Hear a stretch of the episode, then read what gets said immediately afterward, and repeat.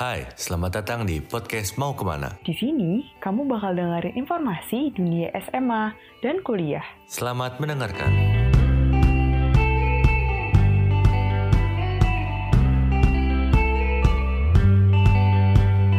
Gunakan headsetmu untuk pengalaman mendengarkan yang lebih baik. Episode ini dipersembahkan oleh Podcast School by Podcast Campus Digital Creative. Halo teman-teman semua, aku Gio dari Podcast School. Di episode kali ini aku nggak sendirian, bareng partner aku. Halo, aku Palosa dari SMA 5 Bandung. Nah, di sini kita juga nggak sendirian nih. Kita bareng sama narasumber kita juga dari UPI, yaitu Kak siapa nih? Bisa kenalin diri terlebih dahulu. Siapa ya? Siapa?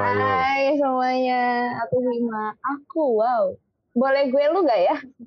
Boleh lah ya, biar santuy. Biar santai ya.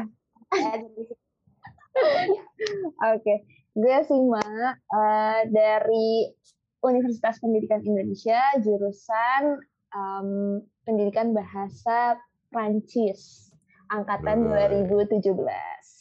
Yeay. Oke. Asal mana kak? Asal mana kak? Em, nomaden gue hidupnya gimana ya gue bilang Nomaden. mana iya soalnya aslinya itu gue dari Palembang tapi tinggal di Bogor tapi sekarang lagi tinggal di Jakarta kuliah di Bandung nah gimana nomaden kan Pindah-pindah ya guys, keren juga. pindah-pindah banget Kak, Kak, tadi kan bilang dari dari sastra Perancis kan. Boleh nggak nih, Kak, pendidikan bahasa coba? Prancis bahasa Iya. Pendidikan Iya. bahasa Prancis. Boleh nggak, iya betul Nama aja deh. Perkenalan oke bonjour je m'appelle Simone Yandita et je suis étudiant du département de français à l'université pédagogique d'Indonésie merci Wih, keren banget, keren banget, keren banget. Wih. Udah lama, udah lama gak dengar bahasa Perancis. wah Di sini sekolah ada kelas 10 ada pelajaran bahasa Perancis, udah lama gak dengar bahasa Perancis jadi keren keren. Berarti Gio bisa juga dong kan kelas 10 pernah belajar bahasa Prancis katanya Eh, Iya pernah tapi aku gak pernah belajar ya guys, mohon maaf sekali. oke oke soalnya. Madamnya membingungkan. Nah, ini angkatan angkatan berapa nih Kasima ini? aku angkatan tuj- 2017 2017 udah angkatan tua Angkatan tua. Iya. Tua, tua. Ini lulus ya, Kak? Insya Enggak deh, enggak tua. 2017. Em, ya sih. Tapi kan udah udah semester akhir, biasanya disebutnya angkatan tua gitu. Eh. Nah, aku punya pertanyaan nih Kak. Leh.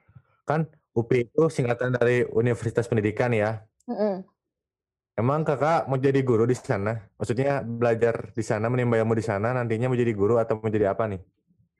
Em, jujur kalau misalkan aku itu cita-cita yang nggak pengen lah jadi guru maksudnya em, apa sih? Bukan bukan tujuan aku bukan ke sana gitu, bukan sebagai guru, tapi ya tapi ya em, karena emang pada dasarnya semua orang itu bakal menjadi guru dari anak-anak mereka gitu kan. Jadi gimana ya? Berat ya bos.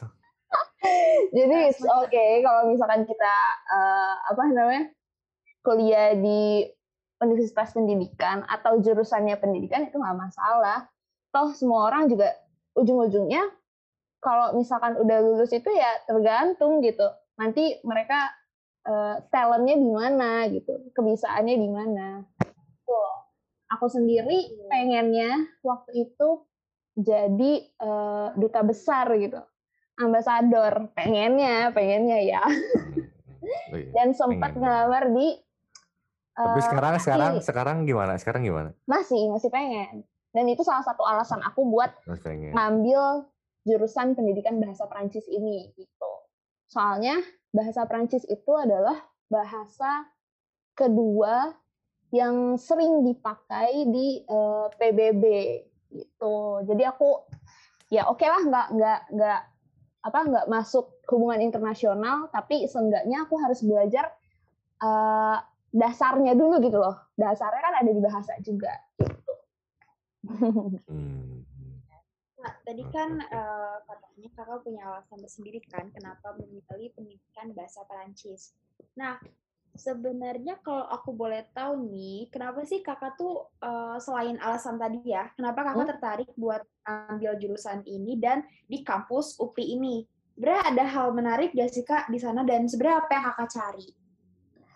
Oke, kalau misalkan buat di kampusnya nih ya, jujur sih dulu pas aku milih gitu ya, pas aku SBMPTN, aku nggak begitu mematok aku harus kuliah di universitas mana, karena menurutku eh, kalau misalkan kuliah itu ya kita berdasarkan passion, bukan berdasarkan gengsi. Gitu. Jadi aku nggak begitu yang kayak kayaknya gue harus di kampus A deh, harus di kampus B deh, karena kampusnya bagus, terkenal, bla bla bla segala macam. Aku nggak milih sampai ke sana, jadi aku nggak eh, apa ya, nggak terlalu mikirin hal itu gitu. Tapi buatku, aku itu orangnya senang sama bahasa. Jadi apa pun, di mana pun kampusnya, aku pengennya jurusan bahasa gitu. Jadi mm, nggak terlalu mikirin kampus sih sejujurnya. Jadi apa pun kampusnya yang penting kalau misalkan kita belajarnya benar, terus udah gitu sesuai dengan apa yang kita mau, jurusannya itu pasti enjoy. Gitu aja sih. Oke, oke. Nah, sekarang aku mau nanya lagi nih, Kak. Hmm? Kakak masuk Masuk apa? lewat jalur apa dan kenapa? Tadi kan udah ini ya, udah diterangin gitu. Ya. Pengen masuk bahasa emang dari pertama juga gitu ya. Mm-mm, benar. Apa gitu. Dan jalur apa masuk bahasa Prancis itu? Aku waktu itu masuknya jalur SBMPTN.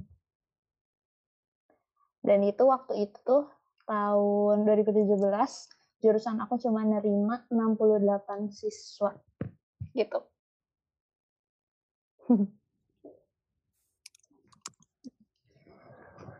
68 siswa itu buat bahasa Prancis doang?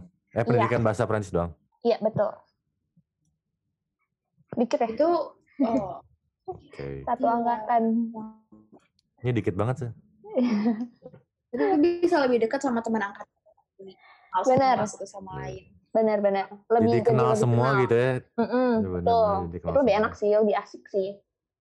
Dan, dan jadinya jatuhnya Mhm. lebih solid juga sih kita. Hmm, benar. Hmm. Iya iya benar. Oh ya Kak,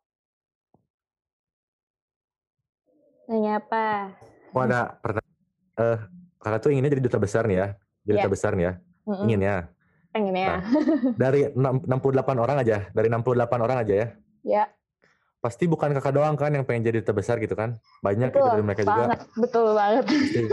Bahkan bahkan dari bahkan dari angkatan-angkatan yang lain juga, yang dari angkatan yang lain juga eh, banyak gitu yang ingin masuk bahasa tuh buat jadi duta, besar gitu kan. Benar banget, benar. Benar, Nah, benar.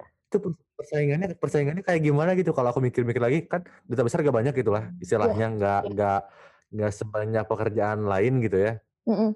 Terus terus gimana gitu persaingannya sangat-sangat sangat-sangat ketat gitu. Belum dari kampus ketat. lain bahkan. Benar, gitu. benar. Emang benar banget. Kalau misalkan tujuan kalian benar-benar di eh, satu, kita bisa masuk kementerian sebenarnya ya. Bisa masuk kementerian, bisa jadi diplomat juga, bisa jadi ambasador dan ambasador ini yang- emang yang paling diincar gitu sama anak-anak bahasa biasanya. Terus eh, dan ya benar tadi kata Gio, emang dari banyak kampus juga ada gitu. Nggak mungkin cuma satu dua orang dan ya itu eh iniannya juga persaingannya juga ketat banget.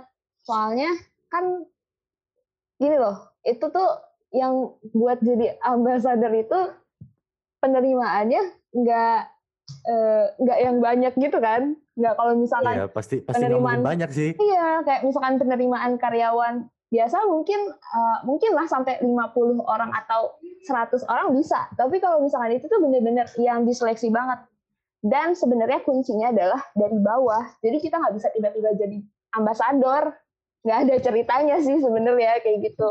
Jadi pertama-tama biasanya kerjanya di eh, apa kementerian dulu. Terus misalnya kita udah udah public speaking-nya bagus, pengelolaan manajemen waktunya bagus, terus udah gitu kita juga bisa memecahkan masalah-masalah yang ada. Biasanya kita nanti dioper ke eh, Kementerian Luar Negeri. Habis itu dari Kementerian Luar Negeri kita bekerja sama-sama eh, apa apa namanya kedutaan besar dari negara-negara lain. Nah itu kita bisa dioper jadi entah jadi diplomatnya, entah jadi sekretaris bla bla bla segala macem. Itu emang bener-bener merangkak sih jatuhnya. Jadi kita nggak bisa yang langsung, eh gue pengen jadi ambasador terus ngelamar jadi eh, duta besar, eh nggak bisa. Bener-bener iya bener-bener harus merangkak dari bawah banget gitu. Hmm, Oke oke. Nah, aku mau nanya lagi nih. Boleh. Eh, ekspektasi waktu kakak masuk eh, pendidikan bahasa Perancis, ekspektasinya itu kayak gimana sama realita yang udah dijalanin itu sama atau beda nggak sih? Atau lebih pahit mana gitu? Aduh, kalau dibilang ini bener lebih pahit sih sebenarnya. So- soalnya gini ya, aku tuh dari dulu emang suka belajar bahasa gitu. Dan eh, lebih lagi bahasa Inggris kan. Aku sempat belajar bahasa Inggris itu eh, tujuh tahun, tujuh tahun les, praktek-praktek segala macam ya 12 tahun lah kira-kira totalnya. Yang bener-bener mempelajari gitu ya di luar mata pelajaran yang ada di sekolah gitu. Terus aku menganggap oh belajar bahasa tuh gampang ya gitu. Soalnya aku juga sempat belajar bahasa Jerman, aku sempat belajar eh, bahasa Jepang sama bahasa Korea juga, dan bahasa Mandarin. Tapi eh, di antara bahasa-bahasa itu, kenapa sih kok aku lebih senang ke Prancis? Entah ya. Kalau kata orang gini loh, eh, orang Prancis itu kalau ngomong seksi gitu, bagus gitu ya, kayak ada ada sense-nya tersendiri gitu loh. Tapi Ada sensinya. Iya, dan aku juga merasa kayak oh iya juga gitu. Terus aku akhirnya mulai searching-searching film-film Prancis segala macam dan akhirnya aku tertarik juga di situ. Akhirnya ya udah mencoba untuk mempelajari bahasa itu terus aku milih jurusan ini dengan ekspektasi kalau misalkan nanti aku pas ngomong bisa bagus gitu ya. Bisa menarik gitu. ekspektasinya. Ekspektasinya Ekspektasinya, kawan-kawan. Tidak Tapi- lupa itu ekspektasinya. Tapi Ya, pada kawan. akhirnya pas mempelajarinya itu luar biasa banget. Di sini tuh nggak Susah kayak kan, bahasa susah. Inggris susah-susah. Jadi bahkan orang Perancisnya sendiri pun mengakui kalau bahasa Perancis itu susah. aku sampai sekarang masih yang kayak ya ampun, aku nggak ngerti lagi kok bisa-bisa bertahan ya sampai sini. Karena pada kenyataannya susah banget guys. Itu tuh kalau misalkan di bahasa Inggris kalian kan belajar nih ya. Kalau bahasa Inggris ya ngomong udah aja gitu. Kayak ngomong nggak ada kan kalian yang namanya gender. Jadi ngomongnya itu harus berdasarkan Oh iya benar benar benar benar benar Ya benar kan? benar benar ya. Sementara- Udah ingat kamu diajarin. Sementara kita tuh benar-benar harus yang kalau misalkan mau ngomong eh itu harus melihat gitu. Kalau gendernya feminan berarti harus diikuti kata kerja yang feminan, terus harus diikuti Iya, benar, artikel benar, benar, feminan. Dan Iya, itu benar, benar-benar harus dihafal. Sementara ya kata itu ada berjuta-juta gitu. betul betul beribu-ribu, berjuta-juta, dan kita harus ngafalin setiap kata itu punya gender feminan atau maskulin. Kayak gitu. Jadi kayak, hmm, luar biasa sih. Itu ekspek Teman-teman. jauh, jauh banget dari ekspektasi guys. nah mungkin bisa jadi pertimbangan buat teman-teman yang mau masuk pendidikan bahasa Perancis ya. Coba dipikir lagi. Coba dipikir Jangan gitu tiba-tiba tiba-tiba pendidikan bahasa Perancis tiba-tiba gak ada yang minat eh. Parah. bener bahasa Perancis itu kalau ngomong seksi gas ayo masuk. Aku mau nanya kakak tuh dari dari umur berapa sih tertarik sama bahasa Perancis? Atau sebenarnya baru-baru pas mau SBM aja nih Eh, eh, kelas berapa ya? Sekitar kayaknya kelas 11, kelas kelas 10 akhir gitu deh. Kayak pas mau Iya. ke kelas 11. Ya berarti aku um, sekitar 15-an lah. Pas Hmm. umur aku 15-an aku udah mulai kayak nyari-nyari segala macam gitu tentang bahasa Prancis. ya oke kak aku mau nanya nih Ke- Boleh, UPI boleh. itu kan di Bandung ya dan Apa, Bandung apa? itu kan UPI itu kan di Bandung ya kak ya hmm. Dan Bandung itu kan terkenal sebagai salah satu kota fashion, terus juga ibu kota dari sebuah provinsi Wow. di Indonesia yang terkenal dan gimana sih pergaulannya? Apakah bahasa daerahnya masih sering digunakan atau malah udah jarang yang pakai bahasa Sunda? Karena kan eh, UPI juga banyak ya kan mahasiswa dari luar pulau bahkan Iya benar-benar. Oh berat, agak berat sih. Ini berarti culture ya sama social life-nya. Kalau Yap. misalkan di lingkungan kampus sendiri sih masih banyak banget yang pakai bahasa Sunda ya. Dan justru orang-orang luar kota atau luar pulau itu jadi ketularan gitu. Jadi mereka juga mencoba untuk berbahasa Sunda untuk bergaul dengan teman-teman yang eh, notabene-nya mayoritasnya orang Sunda gitu kan. Termasuk aku. tapi ya walaupun walaupun kayak gitu bahasa Sunda yang sekarang itu gimana ya menurut aku beda beda sama bahasa Sunda yang biasanya dipakai sama orang-orang dulu gitu. Udah Lebih- kasar gitu. nah itu Sunda kasar. Jadi kurang kurang gimana ya jatuhnya jadi kayak kurang enak didengar sebenarnya gitu. Karena kan yang eh, udah apa sih nadanya tinggi intonasinya tinggi makainya gitu. Terus jadi Tergantung orang sih sebenarnya. Iya sih sebenarnya tergantung orang gitu. Tapi kebanyakan Kebanyakan ya betul. Iya. udah udah jadinya jatuhnya kayak hampir terkubur jatuhnya sebenarnya menurut aku ya. Tapi entahlah masih mungkin masih banyak di luaran sana yang bisa bahasa Sunda halus yang bagus gitu ya yang bisa di Yang lemes, yang lemes. contoh, Heeh, yang bisa dicontoh. Karena sejujurnya aku juga senang sama bahasa Sunda yang halus gitu kan. Orang-orang Sunda tuh ter- karena terkenalnya tuh sebagai orang-orang yang sopan, eh, ramah gitu kan. Ya karena kalau misalkan orang, tapi bukan kamu ya kayaknya. Wah, tidak diskriminasi. orang tidak. lah pokoknya, orang di luaran sana yang bisa bahasa Oh, iya. Sunda dengan baik. Aku setan, mohon maaf. bukan kita yang bilang ya Iya kita nggak bilang, maaf kita nggak bilang kayak gitu. itu Ah, kamu siap, yang siap. bilang.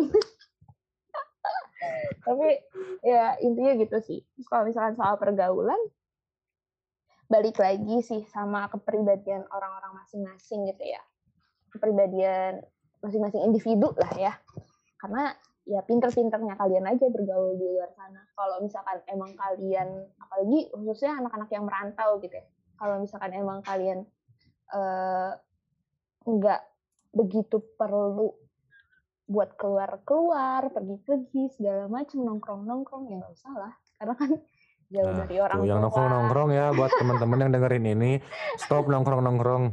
Oke. Nongkrong-nongkrong nggak jelas ya. Kalau misalkan emang Ya, sebenarnya refreshing itu butuh gitu, tapi tidak sering-sering gitu. jangan tiap hari nongkrongnya, Iya. habisin duit orang tua kalian. Astaga. Benar-benar emang kayak gitu. Siapa tuh? Nggak tahu deh. Kamu Nggak merasa tahu nggak? deh. Enggak, enggak tahu deh. Jadi nongkrong seperlunya belajar juga seperlunya ya jangan Ah, bener belajar perlunya. Kalau nggak perlu belajar nggak usah belajar. Harus seimbang dong, harus seimbang. Nah, gitu. itu. Kalau lagi nongkrong juga menurut aku bisa belajar gak sih belajar Bisa, kelas? bisa aja, bisa Enggak, aja. bisa. Bisa. Sebenarnya bisa aja, tapi ya balik lagi tergantung ke pribadian masing-masing gitu. Nah, tergantung orang apa? masing-masing. Iya. Betul, betul. Setuju. Setuju. Tuh. Oke kak, aku mau nanya nih di UPI itu kan dari namanya ya bisa dilihat Universitas Pendidikan Indonesia. Hmm. eh identik dengan lulusannya jadi guru. Emang bener kak? Atau di sana sebenarnya ada jurusan yang non pendidikan gitu nggak sih kak? Ah iya, ya ini sebenarnya benar-benar banyak banget orang yang salah tangkap kalau misalkan eh, kuliah di UPI pasti jadi guru gue. Enggak, sebenarnya eh, Aku nganggep ada gitu, aku nganggep itu. tuh kan. Jangan lagi. Soalnya, soalnya ini apa sih guru bukan guru honorer apa sih namanya? Lupa. Eh, Eh, TKL kali ya, guru magang gitu. Ya it- ya guru magang kan kebanyakan dari UPI, jadi yang Iya. kayaknya wah jadi guru nanti gitu. Emang itu salah satu tugas yang harus diiniin. Maksudnya kayak tugas akhirnya setiap mahasiswa di UPI kayak gitu. Yang non-dik maupun yang pendidikan itu wajib gitu.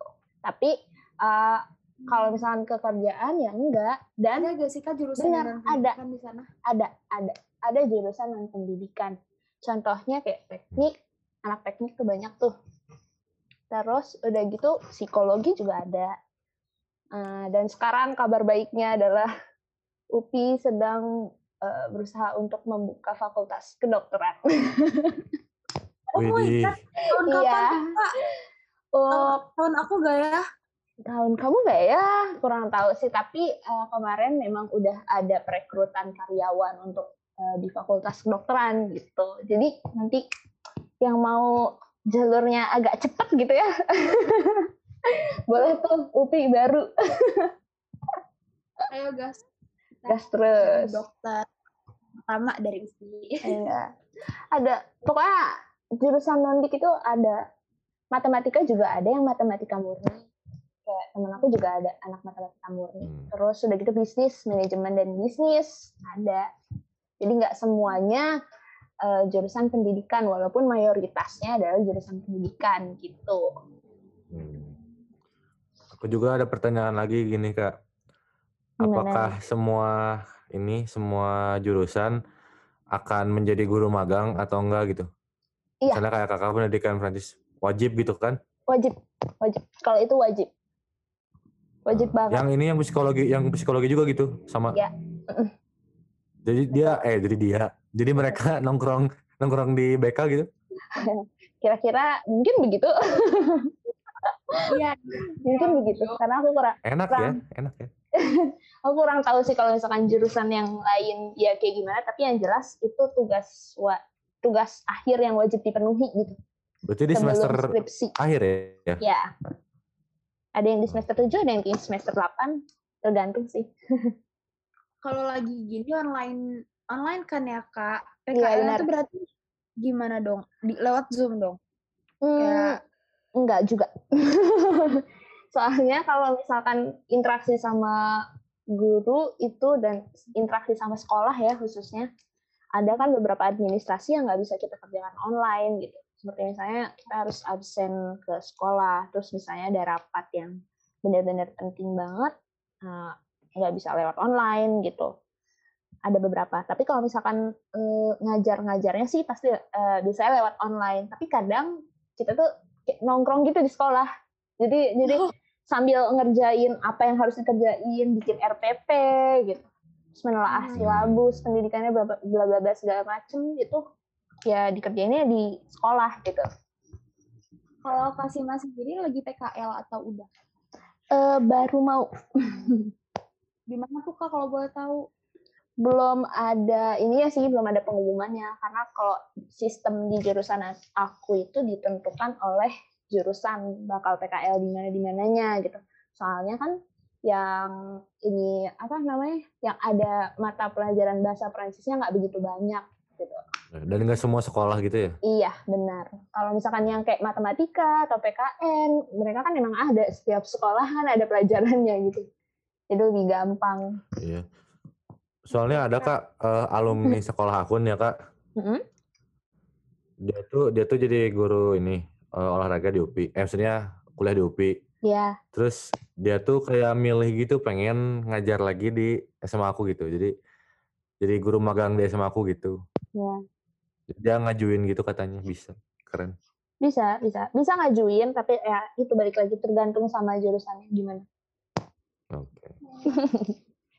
Oke. Em, kak aku mau nanya, kalau misalkan nih, kakak kan berarti merantau ya di Bandung. Ya, bener. Untuk eh, kakak tuh ngekos atau punya rumah atau gimana kak? Dan biaya hidupnya itu gimana? nomaden. sehari-hari? Yang jangan kosan satu atau rumah Kalau tidur bikin tenda di Braga. Iya, Sambil nyari ini turis gitu ya di Braga, ya Allah. di Braga. Buka tenda. kalau aku, kalau aku itu di Bandung ngekos. Um, dan biaya hidup ya pintar-pintar sih. Pintar-pintar kita aja ngaturnya gitu. Hmm. Terus yang kayak Jangan banyak Coba. jajan. jangan banyak jajan. Ya aku juga biasanya masak bener, jangan banyak jajan. Enggak. Hmm, Nah. terus udah gitu yang kayak cobalah cari kosan yang agak sedikit jauh. Maksudnya mi- masih bisa jalan kaki, tapi nggak begitu di tempat yang rame banget kayak Gerlong. Kalian tahu Gerlong kan? Tahu dekat dari rumahku. Iya, dan itu benar-benar di situ wilayah rame banget kan. Di situ wilayah yang benar-benar emang orang suka jajan di situ. Terus udah gitu banyak orang luar juga yang datang ke situ. Itu jadi harganya agak lebih mahal dibandingkan wilayah-wilayah yang agak sedikit jauh gitu. Nah, aku juga aku termasuk orang yang cukup pemilih dengan harga karena aku tahu aku belum kerja. Jadi harus sedikit berhemat gitu kan. Kakak, Kenapa? tapi menurut kakak Bandung harganya murah-murah nggak sih? Maksudnya biaya hidup di Bandung tuh murah nggak sih? Menurut Mahal, kakak yang dari luar mahal, Bandung. mahal. Standar hampir sama dengan Jakarta kalau menurut aku. Wow. Iya, Tapi Jakarta lebih mahal nggak sih? lebih mahal tapi hampir lah mirip-mirip. Benar-benar hampir kalau dibandingkan di Bogor gitu ya, di Palembang menurut aku itu lebih ya namanya ibu kota gitu kan. Pasti segala mahal. iya bener. Ya kan. Oke. Ya, ya. ya. Oke, gini deh kak. Eh, ada nggak sih kak pesan atau motivasi kakak nih buat para listener, teman-teman di rumah yang lagi dengar? Atau khususnya buat teman-teman yang mau ada minat buat masuk ke pendidikan bahasa Prancis ini? Pesan, pesan ya. Iya, pesannya sih rajin belajar. Terus kalau misalkan kalian sekarang masih bingung-bingung gitu ya, milih mau masuk jurusan apa nih, mau masuk kampus mana nih, kalian lihat lagi kayak goals mana nih? kalian apa. Wis gila berat berat berat berat berat berat. Boleh boleh boleh. Kalian lihat dulu goals kalian apa. Terus eh, kalian pikirin lagi kalau misalkan kalian lebih milih passion, itu nantinya bakal eh, cocok atau enggak gitu. Maksudnya balian kalian kalian bakal keberatan atau enggak. Terus lihat juga restu orang tua karena walaupun itu passion kalian, tapi kalau misalkan emang nggak direstuin, gimana dong? itu tetap harus diinin. Kalau misalkan kalian emang keke, coba yakinin orang tuanya dengan cara apa pun, coba diyakinkan. Gitu. Itu aja sih kalau kata aku. Iya buat Sebenarnya para listener buat semua listener harus iya. tetap semangat ya walaupun tadi di tengah udah kita patahkan semangatnya untuk masuk jurusan eh, semangat itu Oh, oh ada satu semangat yang mau aku kasih ke kalian kalau misalkan kalian pengen masuk jurusan bahasa. Boleh boleh Jadi boleh boleh. di fakultas aku itu kan fakultas pendidikan bahasa dan sastra dan itu ada eh, fakultas eh ada jurusan bahasa Arab, pendidikan bahasa Jepang, pendidikan bahasa Inggris, sastra Inggris, pendidikan bahasa Indonesia, sastra Indonesia, pendidikan bahasa daerah, bahasa Sunda, terus udah gitu bahasa Jerman sama Korea dan Prancis gitu kan. Nah kalian kalau misalkan masuk bahasa di fakultas aku, happy deh hidupnya kayak tiap semester itu kalian bakal ngelihat opa-opa ganteng. oh, buat Apa ganteng?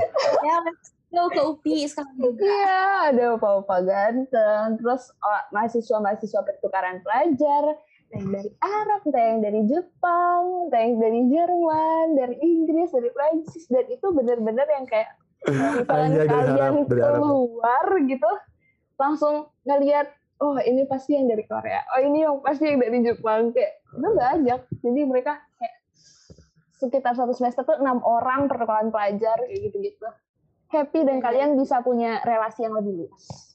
Gitu. Tuh, jadi buat yang mau ketemu opa-opa Iya. umi umi Umi Abi. Aduh. Abi. Buat semua yang masih minat ke jurusan pendidikan Prancis, jangan lupa ya tetap semangat. Tadi kita mah ngobrol-ngobrol aja ya, tapi kalian tetap semangat semangat aja gitu. Iya, Ngejar cita-cita dan impian jangan terpengaruh. gitu. Ampun deh. Ampun. Seru ya ngobrol sama kalian. Nah, Teman-teman teman-teman deh. semua seru banget kita ngobrol udah sampai 30 menit nggak kerasa nih 30 menit lebih nih ya Iya. semoga asiknya. semua obrolan kita tadi menjadi menjadi semangat buat kalian kita berjuang tadi ya yang masuk mau masuk UPI ayo langsung gas aja nggak usah ragu-ragu jangan lupa belajar juga buat ya harus tetap belajar gitu apa pun goalsnya mau Iya. ke mana-mana juga mau jurusan apa juga Benar. tetap belajar kuncinya ya teman-teman. Ya mungkin segitu aja. Aku Gio dan partner aku Aku Palosa. dan narasumber kita. Sima. Oke, sekian dari kami. See you next episode. Bye bye. Thank you, thank you. Wah, seru banget ya podcastnya. Terima kasih banget buat kamu yang udah dengerin podcast ini. Sampai jumpa di episode selanjutnya ya.